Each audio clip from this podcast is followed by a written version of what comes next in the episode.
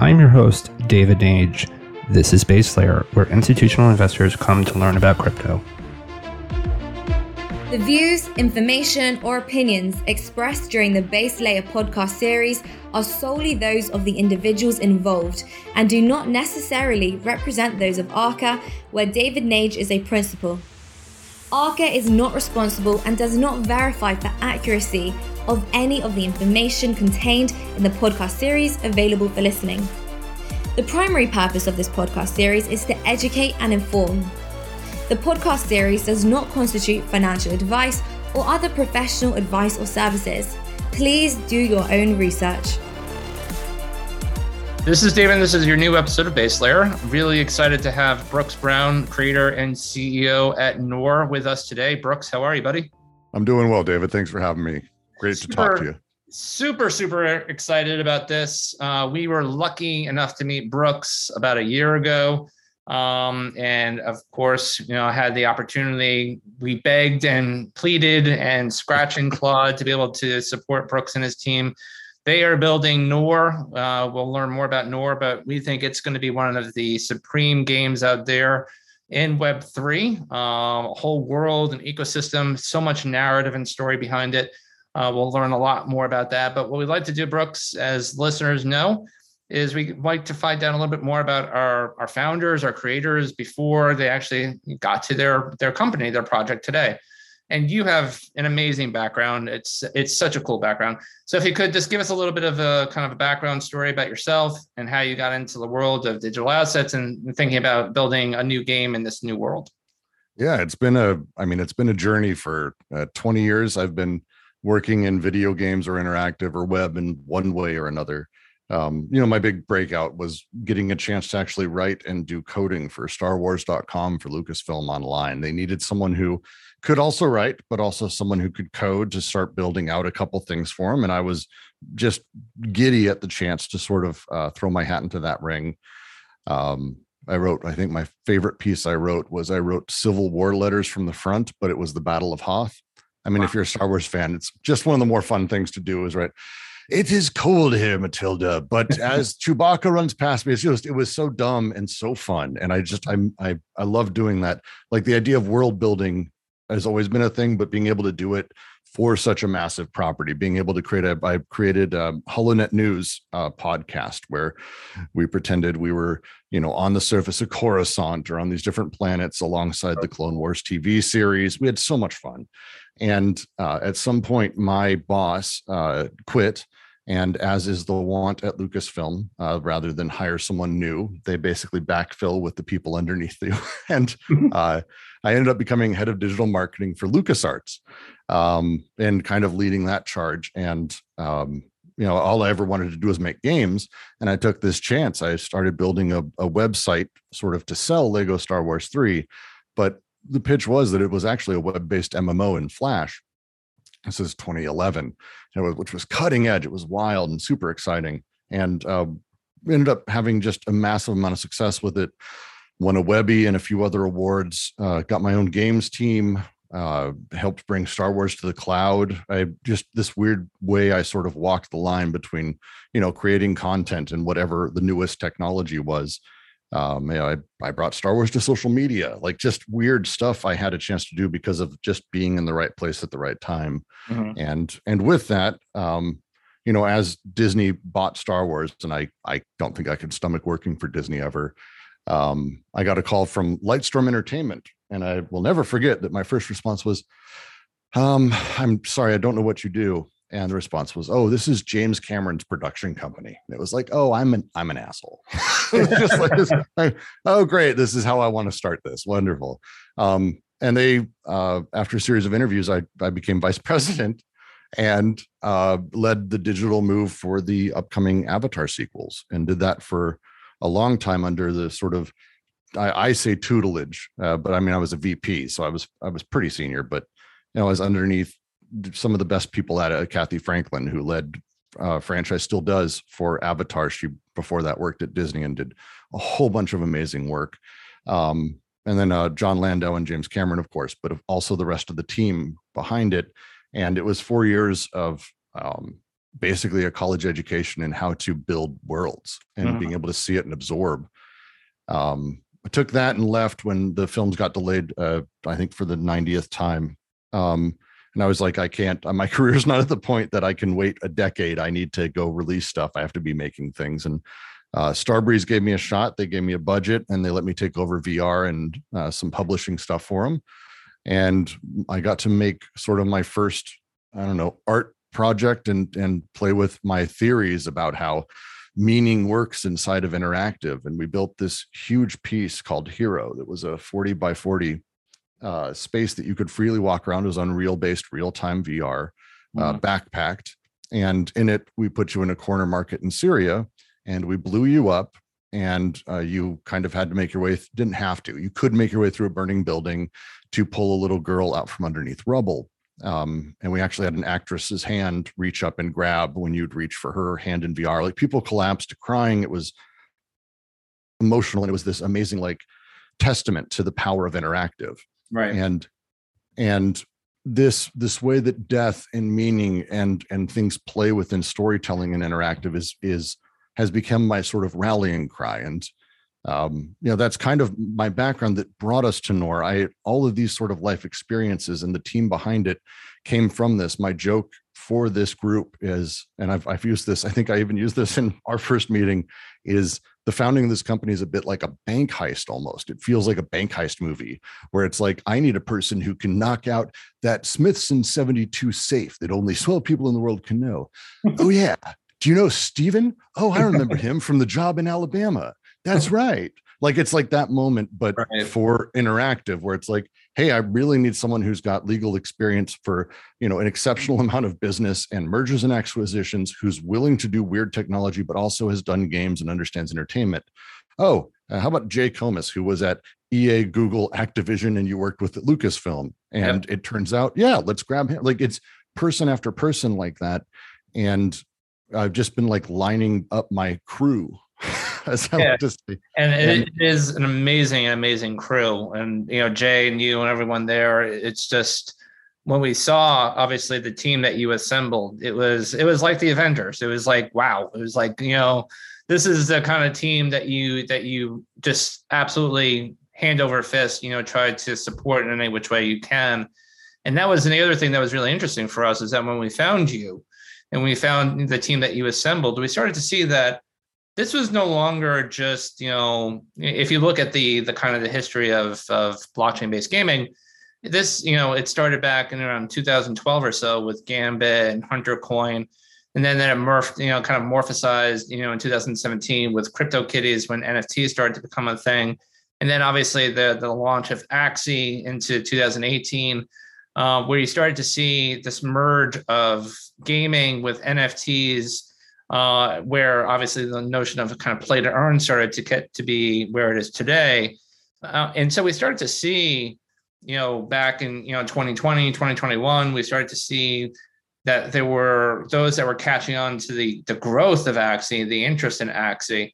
Uh, and then we started to see later into 2021, teams like yours assembling that had just an amazing amount of experience, you know, 10, 20, 30 years at LucasArts and EA and Ubisoft and Google that were coming in because they saw that there is a new way to create a creator economy where you can not only build worlds, which you've obviously done before, but then you can have such a closer relationship with the actual participants in those worlds to the world and to the builders of those worlds. Now, you know gaming very well. Usually there's discords or there's Reddits where you have a game out there and you know a lot of people will talk on those message boards and sometimes obviously the developers and engineers of those games read them. But with web3 gaming the idea is that you get to have a closer participation that the gamer and the builder have a closer bridge together than ever before. Um, and so that was one of the things that we found so you know utterly interesting about you and about obviously what you were building there. And so i would love for you to talk more about the kind of the catalyst for Nor. So you're, you're telling us about you know Hero and about this new kind of way of interconnecting you know the real world with virtual world and metaverses. What is Nor, and how did you think about it? How what, what was the the catalyst for that? Yeah, that the easiest way I think to describe Nor and what we're doing is that it's a sports platform for the metaverse. And we don't mean that everything has to be football or soccer or baseball, but that sports as a thing, as they exist in our world, are games that people play that are in- intimately free. They're wonderfully free. I can go play soccer with my son, and I do often uh, out in the yard. And it's really the same soccer that Messi's playing. I can play basketball, and it's the same basketball when I was growing up. I would watch Michael Jordan, and then I'd go outside and play basketball. The, the ability for me to sort of play the the thing we do with Nor is we take that concept of how sports works and we utilize crypto uh, in a way that I think its most powerful form uh, to change how the economics works around these things and play with what it means to have sports in the metaverse. So we have a sport come in, developer builds a game, and it's skill based and it's just free and you just simply play it. It's it's not a play to earn game where people purchase their way in. Everyone can simply play it.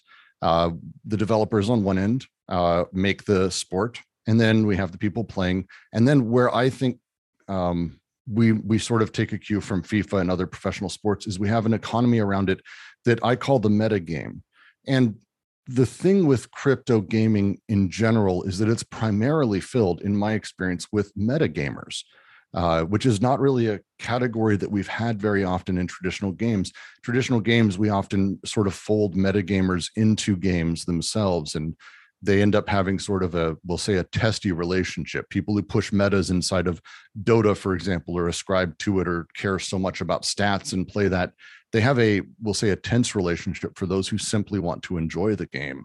And that back and forth is the thing that games have that sports doesn't because in sports the metagamers are people who are playing fantasy football. They're people who own teams. They're people who are agents. They're people who are like there's a lot of ways you can play metagame in the world of sports and we want to bring those things to surround our sports, our games, and give metagamers a chance to really do extraordinary things, give players a chance to have free play, true free play, not the weird, hyper pressurized uh, loot box gambling stuff that we do a lot in the free to play or traditional gaming space, and developers be able to make enough money off of it. And that setup, we think, as a platform is a very powerful thing because it gives, to me, it gives all three quadrants the things the three parts ultimately what they want.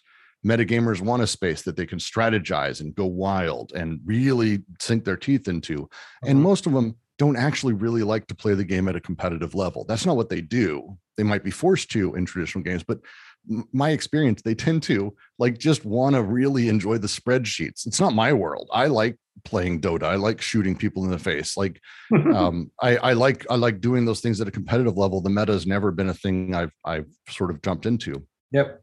And those players should have their game, and then the developers should be able to have their thing. And, and crypto does this weird thing because we can actually literally program uh, through these uh, contracts you might call smart. Uh, we can say how things interact and the rules around them so everyone's clear and has precise understanding of what they're able to do at any time. And it gives every experience its own rails. And if we can do this right, and I think we've found a way, we actually can change the way that all video games are financialized and get rid of what is primarily a hyper predatory sort of assumption around how we fund games and how games are financialized overall. And yeah. I, I, believe actually make significantly more money, a, a lot more actually. Yeah, if you look at games today, and you know, coming from a gamer perspective, you know, a lot of them are, you know, if you look at like a Fortnite, you have those that live on the game, the, the grinders and on, uh, you know, the YouTubers, the influencers that just live on that, you know, version to version. They they build up, you know, a tremendous treasure trove, a trove of of assets, skins, emotes.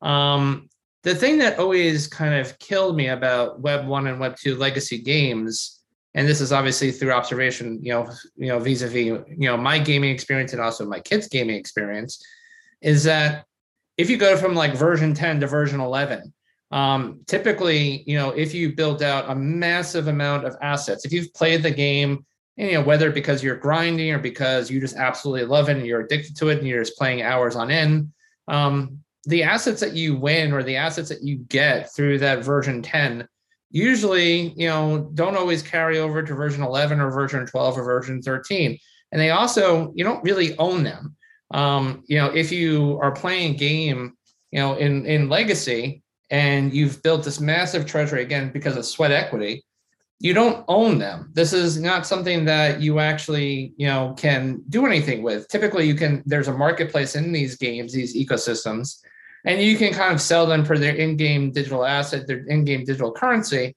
But then you're basically just recycled, where you have to then use that to buy other things within the game.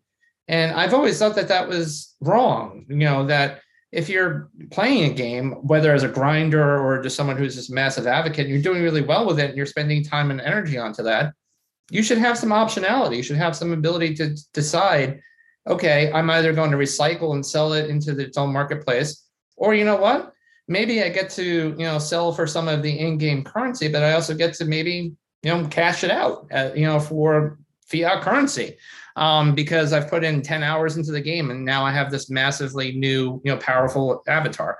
Um, I'm just curious from your perspective, what do you think about the the kind of the the confluence of you know Web three crypto gaming with the idea of ownership? I, it's one of those things. Uh, I I will say I have very non traditional views, even in this space of of a lot of these things. One of the challenges we run into is there is a very fine line to walk when it comes to how you reward players and how you play that very much common in the free to play space. The reason that we have those rewards that you've piled up thanks to sweat equity is because we need to make a person who doesn't spend money feel like they're rewarded as much as someone who spends money because people who don't spend money are actually content for the people who do. And so games are designed in this really interesting sort of loop where as the people who spend money have very cool stuff, people who don't spend money need to be given stuff equally, but it can't be as equal Hmm. And so you have this really interesting sort of setup with developers to the poor players to the whales and that back and forth that uh, pushes people into the space of, oh, I have all of these outfits. But there's a there's a risk there as soon as we start talking about even ownership or selling them or anything when we have something like the diablo 3 auction house as an example and and there's many others but i always go back to it because a lot of people in the crypto space hear this from traditional gamers look at diablo 3 and everyone's like, oh, it, it was, so they were mad it was pay to win, whatever. And a lot of people misunderstand the frustration people had with this. It wasn't that Diablo 3 became pay to win, it's that because, and five or six of the top 10 streamers who quit over the Diablo 3 auction house were explicit. When I play, if I'm able to earn money doing a thing and it's significant, I will do that thing repetitively. Mm-hmm. Uh, in the same way that if uh, I play a monk character and there's a very specific weapon. It drops from this corner of this one map. I will kill rats in that area until I get that weapon because it's it's the best one for me. But if that item, you know, that let's say it's for a necromat, necro, because necros are what everyone plays, and so therefore they're worth the most. And I don't even like necros, but it's going to be worth the most. I'm now going to play for the money and the rewards start shifting why I do what I do, and it's no longer a creative play experience. And we we get in some really difficult spots because where that ends up going, and where something like Axie did go, for example, is that it's not so much even about the players. Axie switched from early on; it was players playing, selling SLP, and doing that. And at some point, someone came in and went, "Hey, actually, uh, I don't, I mean, I don't want to play Axie. This game's terrible, but I have a bunch of money. So let me buy Axies and then rent them to people and they can take a small cut. Because what we've done is we've kind of created a job rather than creating a game. And the line between them is actually fairly easy. If I gave you a million dollars, would you still play this thing tomorrow? And if the answer is no, you didn't create a game, you created a job. Conversely, if you look at esports players, uh, my buddy Dendi, for example, literally won a million dollars playing Dota. And that night he went and played Dota. Like this, he still plays. Like he it he will play till he dies because he just loves the game. Uh-huh. This this kind of this separation and this difference, I think, is where we start talking about how we bring in what is to me the largest sleeping market for Web3 games, which is the traditional gaming space. Yep. And the traditional gaming space cares first about good gameplay. That's it. Uh, the rewards or making money outside of it, all those things can be good. If we could ever get to a place where you could make a thousand dollars a day playing a game, I'm sure we would find people who would be very excited about that. Yep. Putting that aside, um, even then, the game needs to be fun for people to dedicate time to it. Yep. And it's it becomes this really sort of difficult give and take of how do you design an economy within a game that is outputting that that makes those items valuable. Conversely also makes gameplay valuable.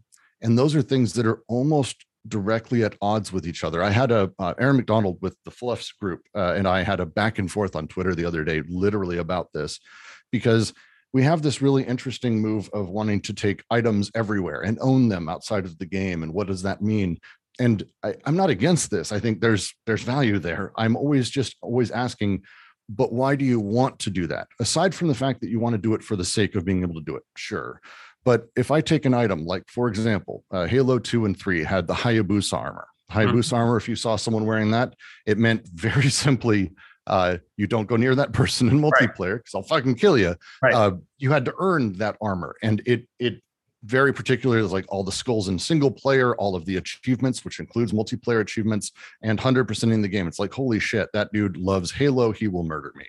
Um, but if I were to take that armor and put it just in general in a gigantic marketplace of everything else, it it's kind of just sort of shitty cyber ninja look like like there's better there's better looking armor out there i guess i would say mm-hmm. the meaning of the hayabusa armor is lost instantly the moment that the meaning of that space opens up and everything is able to flood in the hayabusa armor maybe for a few people in the know but then it becomes like the way that um, I used to be able to go to concerts for bands that I loved, and I'd be able to recognize, oh, that guy, that guy has that shirt from that one show that no one got to go to. I'm yep. one of like 30 people in the world who give a shit about that, but but like that shirt's worthless to everyone else. They don't even care. Um, so how do we have meaning work? And if we do have this gigantic space, the second challenge I have is we like we live in a world that is that right now. Um, in our world, I buy a t-shirt, I own that t-shirt, I can resell it. I buy Yeezys, I can resell Yeezys. I buy anything, I can sell anything. But what ends up actually taking precedence is a handful of hyper global centralized corporations who control all meaning because they can set that up. And Disney, I mean, the answer is Disney basically controls what we like and what we don't and the power of things. They're the most expensive. There's there are exceptions, but it's a safe bet. And this is why like Meta is so excited to have this interoperability because they're ready to pour billions of dollars into whatever it is to promoting and getting commercialized things to the point where in the virtual world we'll have Yeezys or whatever Kim Kardashian's selling or mm. whatever Ellen DeGeneres is selling or whatever it may be and everyone will want that because it seems like the best thing even though it has lost meaning in the larger space. And that's the question for me is do we want like hyper localized meaning? Yeah maybe not but do we want to completely lose it in the mass of everything? And so when we talk about like items in nor and we talk about what we're doing with them uh, we we're they're nfts they're going to have 3d models. People can put them where they want um, but we're being very particular about how things are instantiated inside of our space. Mm-hmm. So it's not necessarily that um, you bring the Hayabusa armor and it looks like the Hayabusa armor, because again, it doesn't really look that good in comparison. It was awesome 15 years ago. It was like amazing, but but like now it's like there's better cyber ninjas and right. kind of old hat, and it's not really as hardcore as it could be. But it's a question of how we ingest that and going through the process of actually bespoke ingesting these pieces of content to make sure they have the impact of meaning we want and that the people want and that the people who own them want. And this is i think one of the great challenges that the idea of full ownership and transferability comes. What do you want things to look like? And this is what i put it with fluffs. Um, fluffs are rabbits. They are. And i'm not saying they're just rabbits. I I like them. I think they're mm-hmm. hilarious, and I'm sort of fascinated by the project in a lot of ways. But to my dad, they're just rabbits. Right. To 99.9% of the population, they're just rabbits. So the question is, do you want to own a rabbit or a fluff? Now, the answer is a fluff. The communities really are big on their items. And this is true of every one of these NFT communities and I go watch them and I talk to them and the people who are in love with their art they identify with it and they've chosen this one because it kind of reminds them of this part of themselves or yep. they like this color more than others and I'm just like like dudes this this singular bit of meaning that you're getting is beautiful. And if we blow out the wall and suddenly anything can come in here and you're everywhere else, do you still have that? Will my wife or my son recognize your NFT or will he want the Pokemon version? And well, the answer is the Pokemon version. And at that point, is your NFT now worthless on the large market? And this is where I, I want to think through. I think we should have the ability. It, like this is where I'm again an orthodox view. We should absolutely have totality of singular person ownership. I have no debate whatsoever that that should be the case. Everyone should own the things they own. It's insane to me that we don't. However, how that works and what it does, we should actually spend time really thinking through because this is the kind of stuff that I think um, we don't understand that we're building a future that is not far from how the real world works. And ultimately, Meta will be our Disney.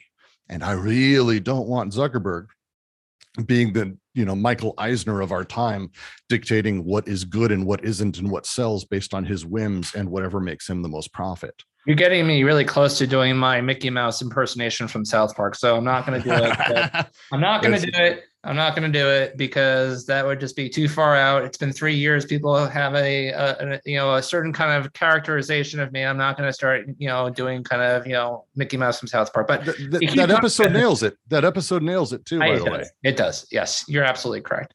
Um, so very quickly, so when people, you know, obviously, I know Nor is not ready yet. You know, it's just starting to, you know, get to, you know, obviously some of the NFTs that are going to be part of the the world here. But very briefly, kind of when people think about Nor as a game, you obviously alluded to kind of in a sporting sense. One of the things that was very interesting when obviously when we started talking about it early on is this idea that if you die in the game, you die. Uh, whereas usually, uh, you know, in other games, you know, there's always kind of, you know, you can always come back. Um, Mhm. You know, so talk to us about kind of the world that you've built a little and kind of what it's going to look like.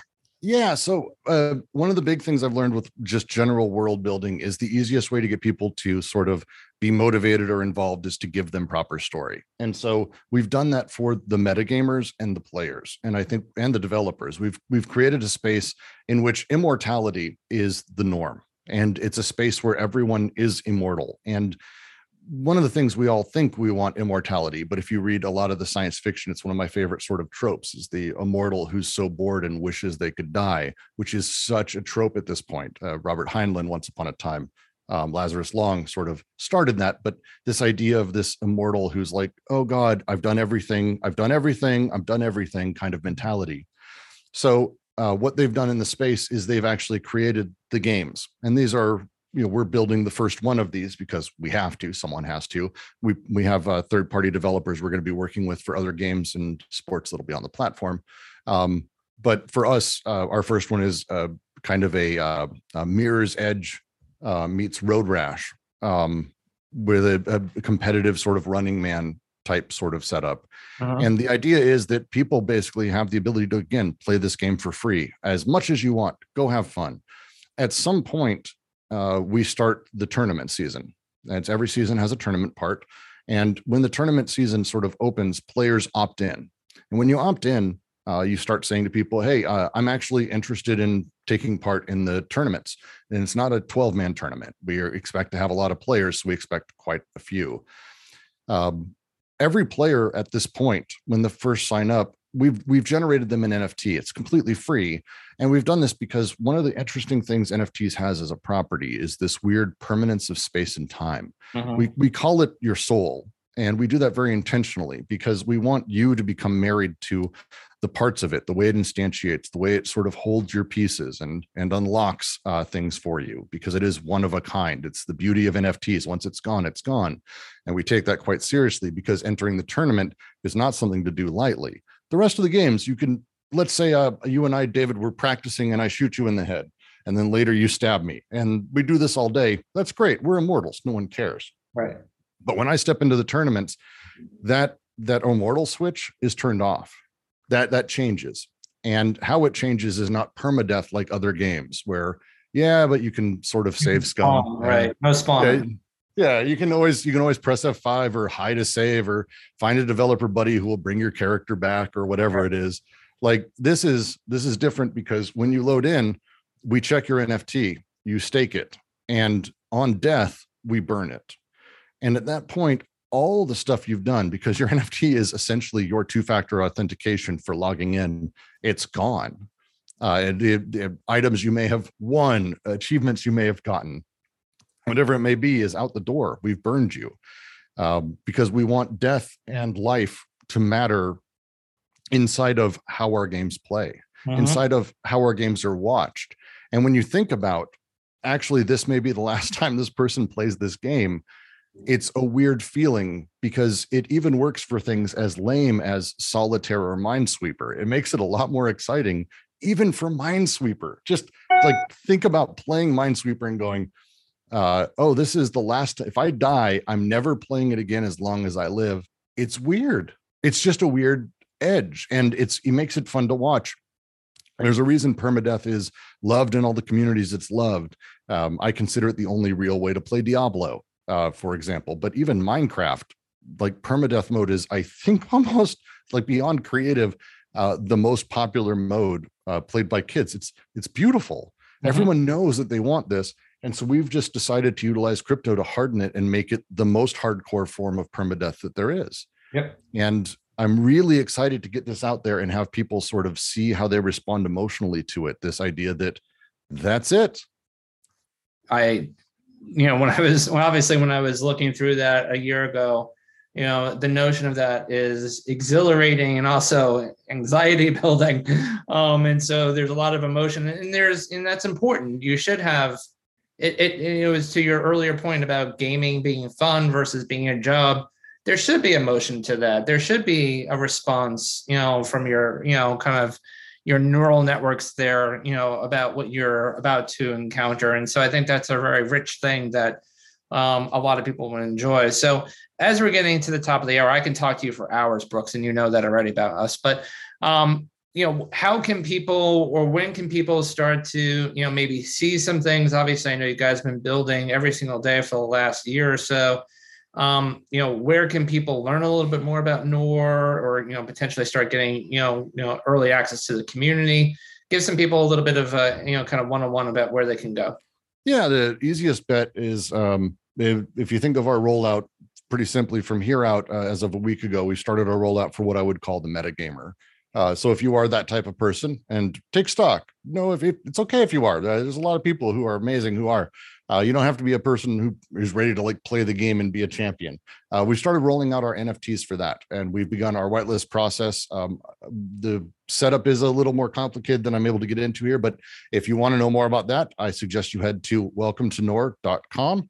Uh, you can also head to uh, uh, discord.gg forward slash Nor um, which would be our Discord and a, a, genuinely wonderful community. We don't do a lot of uh, the more traditional sort of, hey, if you post a lot, we're going to give you stuff, or how many Twitter followers can you get us, and you get things. So we don't have a, a lot of spam. We have a lot of very thoughtful, some very critical conversations, which I like. Um, we don't we don't care as much about the FUD thing as uh, as as others. Uh, I I in the world of traditional games, we're much more used to people shitting all over what we're doing and hating us uh, even when they love what we're doing, we're used to them shitting on us. Right. So, uh, so we handle it a little bit differently, but it, it, gives us a very interesting community, and I, I would love to have any of your listeners join.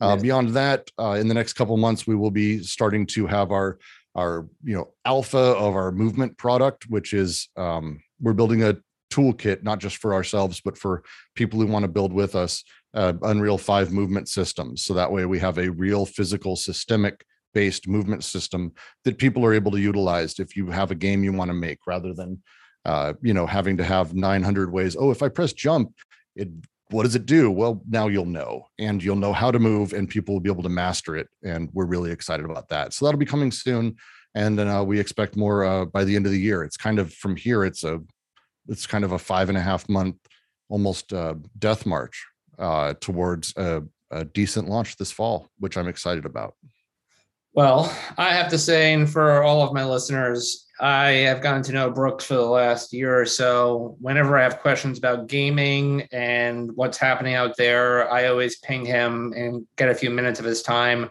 There have been conversations about physics in games, which I had no frigging clue about, but Brooks did, and he educated me, he schooled me on these things. I have to say, for those that are listening, you know, please, you know, check out, you know, the website that Brooks alluded to. We'll put it into the show notes too. Uh, very excited about, you know, obviously what Brooks and his team are building, an exceptional team. And Brooks, thank you for coming on. We'll have you on in a few months to talk about the launch and everything else that's happening. I'm excited to uh, get there and uh, can't wait, David. Thanks for having me. Thanks for listening in to Base Layer. If you like the show and all the different guests that we've brought on, please give a like and subscribe on Apple or Spotify or wherever you do listen to the podcast. Also, if you want to have a conversation or reach out to me, you can reach me out on Twitter at David J. Nage and let's talk there. Or also, you can find me on LinkedIn, and I look forward to having great conversations with you all about digital assets.